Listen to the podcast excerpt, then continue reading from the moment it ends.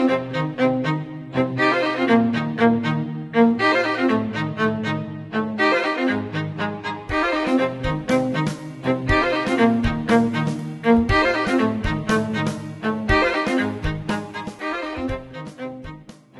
podcast is brought to you by Nova Southeastern University's Fischler School of Education and Human Services. The Fischler School has the largest graduate school of education at an accredited university, serving more than 14,000 students each academic year in some 55 cities across the United States, plus approximately 40 other countries. Hi, this is Dr. Marilyn Gardner with the United States Distance Learning Association, and thank you for joining us for this weekly podcast. Our topic this week is entitled Speaking in Tongues Dealing with Student Information Systems That Don't Talk to Each Other. And I know I'm sure you're wondering what that means, speaking in tongues, and we are very lucky today to have Dawn Anderson with us, who is the interim director of the Kansas State University Institute for Academic Alliances. Dawn, thank you for joining us.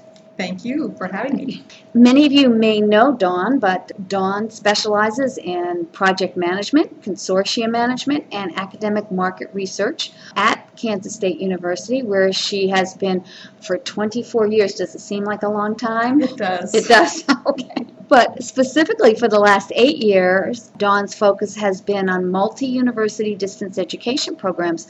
And I'm going to ask Dawn to talk a little bit about not only the topic for which she is here to uh, share some of her experience and expertise, but I'm going to first start out by asking it is an odd title, and I'm sure people would be interested in getting your perspective of what were you actually thinking about? Well, for collaborative multi university distance education programs, you have to have some way of managing the student enrollment between the universities. And when I say you're speaking in tongues, it's because really in the United States we don't have a common language in student information systems, in university registration systems. And as we have learned through the latest USDLA conference, had quite a focus on international as well, those systems are even less likely to be able to talk to each other. Mm-hmm. So that's why I entitled my presentation Speaking in Tongues Dealing with Student Information Systems That Don't Talk to Each Other. I like the title. I think it's very catchy. Before we start any further into the topic, I did want to better understand. We talked for a few minutes before the podcast. Your interim director of the Institute for Academic Alliances, and I was wondering if you could explain a little more about what, what actually are your responsibilities. Well, we began in 2000. Kansas State University received uh, over a million dollar grant from FIPSE Lab, the U.S. Department of Education, to create a model for post baccalaureate multi university distance education programs. What came out of that was a consortium called the Great Plains IDEA, which now it has 11 member universities. They're all state universities in the Midwest, such as Kansas State University, University of Nebraska, Iowa State University, as far south as Texas Tech, as far north as North Dakota State University, on the east side, Michigan State University, and to the west, Montana State University. And what we did in that grant is we, over four years, developed an infrastructure to support multi university graduate programs. The first one being a family financial planning program. We developed the legal agreements, the policies and procedures, a finance system, and a registration system to allow this all to happen.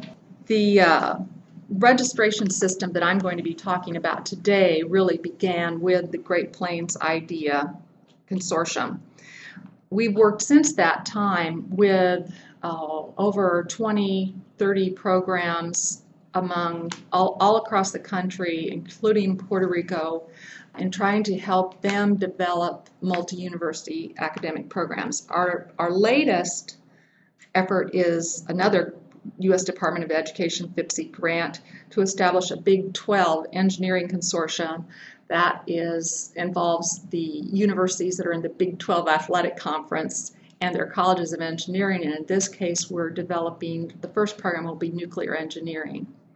So the Kansas State University Institute for Academic Alliances has become experts in multi-university programming and now not only do we help people develop these and do consulting type of work but we also manage for instance the Great Plains IDEA which now has we're the managing partner at Kansas State University which now has seven multi-university degrees.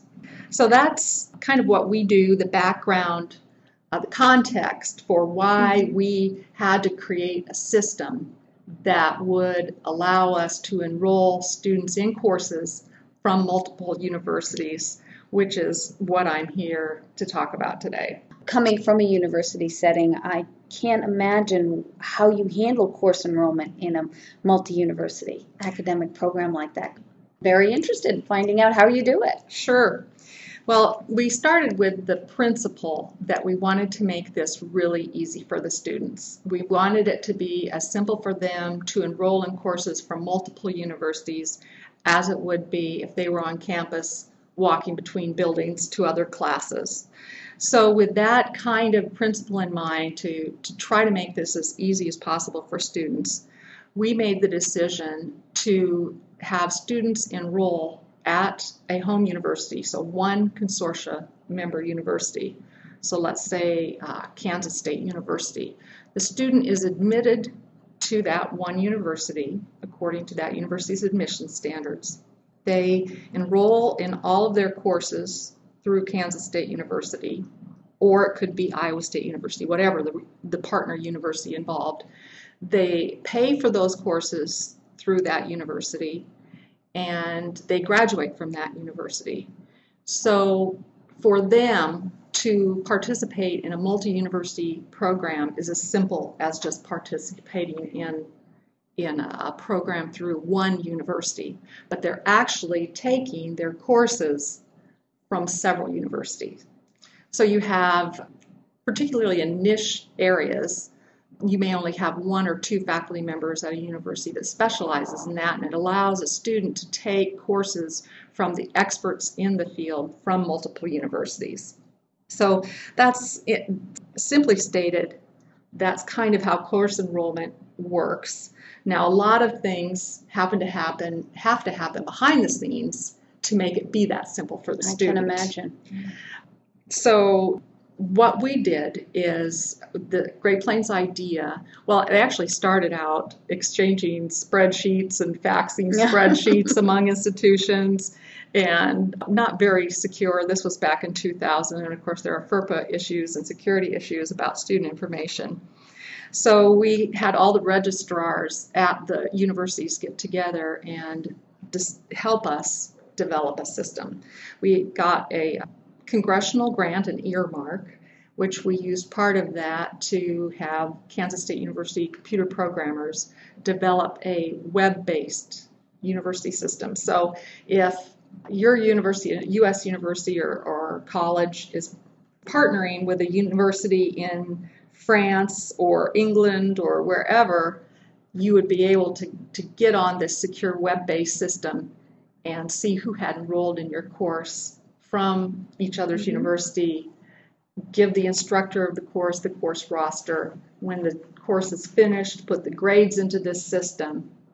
And so it's a, it's a method Mhm. for sharing all of the, the student information as well as some of the course information and faculty information that you need to exchange very quickly at the beginning of a semester.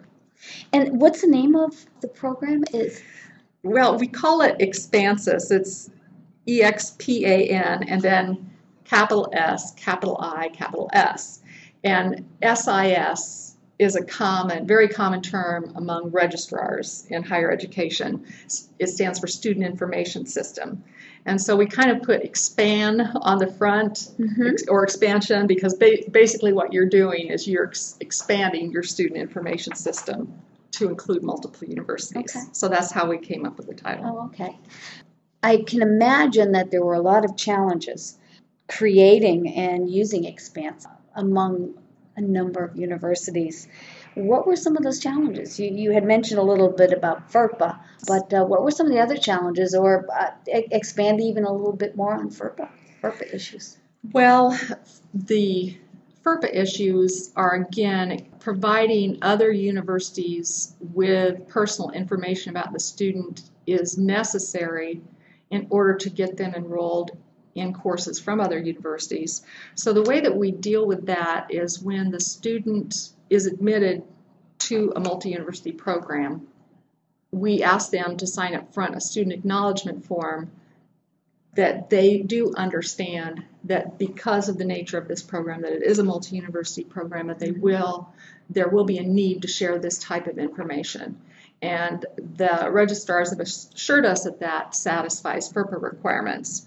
Another thing that we had to be cautious about was, of course, the whole security issue. And so, in addition to having the students sign acknowledgement form, people that are given access to the database, to the system, have to agree to an acceptable use policy, common sense types of things. Don't print things out and file them where they could be accessible to other people. I mean, mm-hmm. if it's mm-hmm. under lock and key, it would be okay. And don't give out your password to people, that type of thing. So, security issues are one of the important things to, to deal with.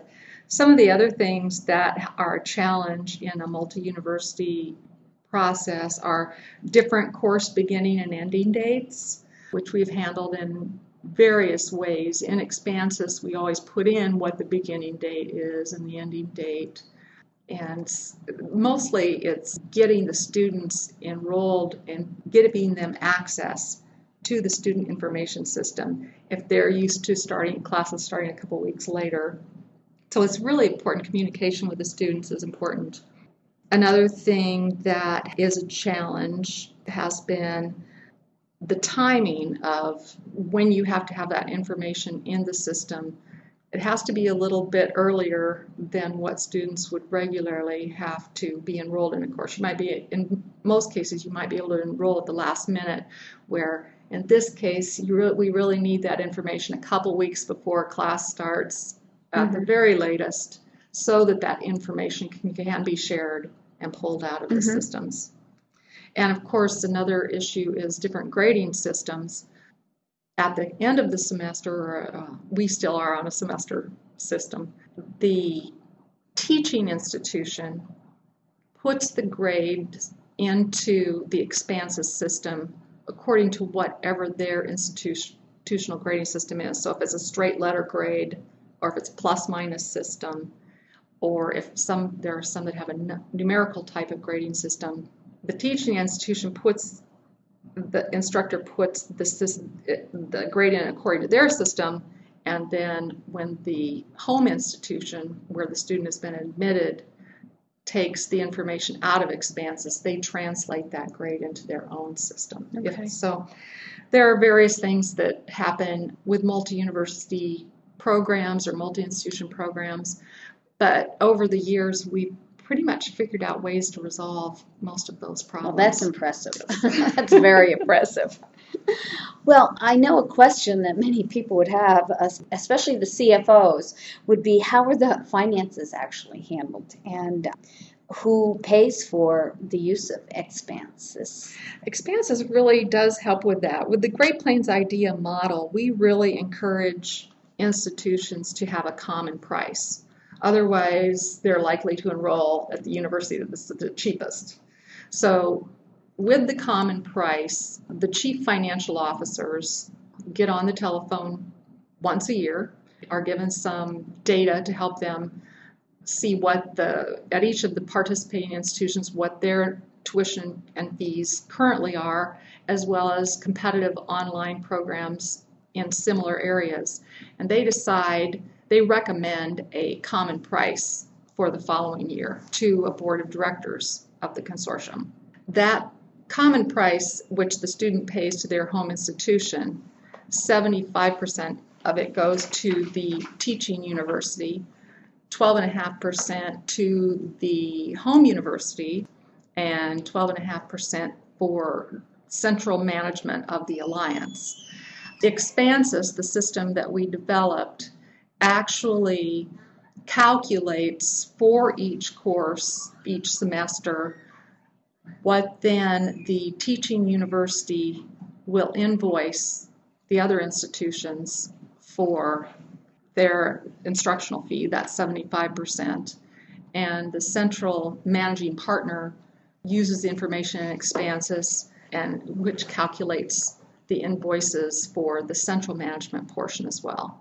So ExpanSIS helps manage the finances as well as manage the course enrollment process to really provide a database backbone structure to make a multi-university consortium feasible.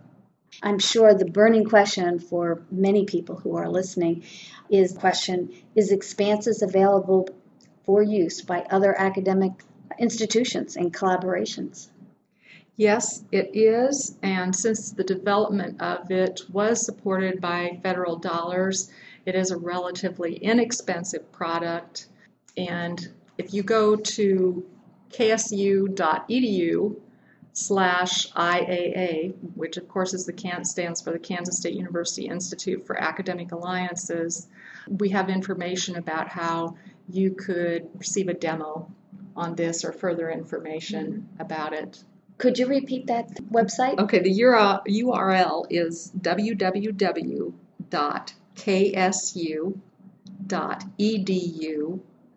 slash or backslash, I should say, IAA. Okay, great. And I'm sure there are people who might want to contact you also, Dawn. Do you have contact information that they can get to you directly? I do. Again, my name is Dawn Anderson, and my email address is dpeters, D-P-E-T-E-R-S, at ksu.edu.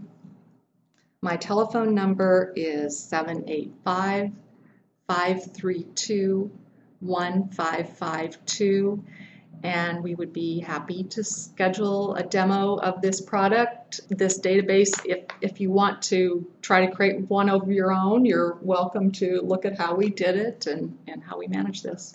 Well, it sounds like you have done an incredible amount of work and what a great collaborative project. Dawn, thank you very much joining us today. And I'm sure you'll be hearing from people, and I I look forward to talking with you further once we get off the air. And I want to thank you for joining the, this weekly podcast. This is Marilyn Gardner with the United States Distance Learning Association. And if you would like to reach me or USDLA, you can find us at www.usdla.org. Thanks a lot and have a great day. Bye bye. This podcast is brought to you by Nova Southeastern University's Fischler School of Education and Human Services. The Fischler School has the largest graduate school of education at an accredited university, serving more than 14,000 students each academic year in some 55 cities across the United States, plus approximately 40 other countries. The Fischler School of Education and Human Services is dedicated to the enhancement and continuing support of teachers, administrators, trainers, and others working in related helping professions throughout the world.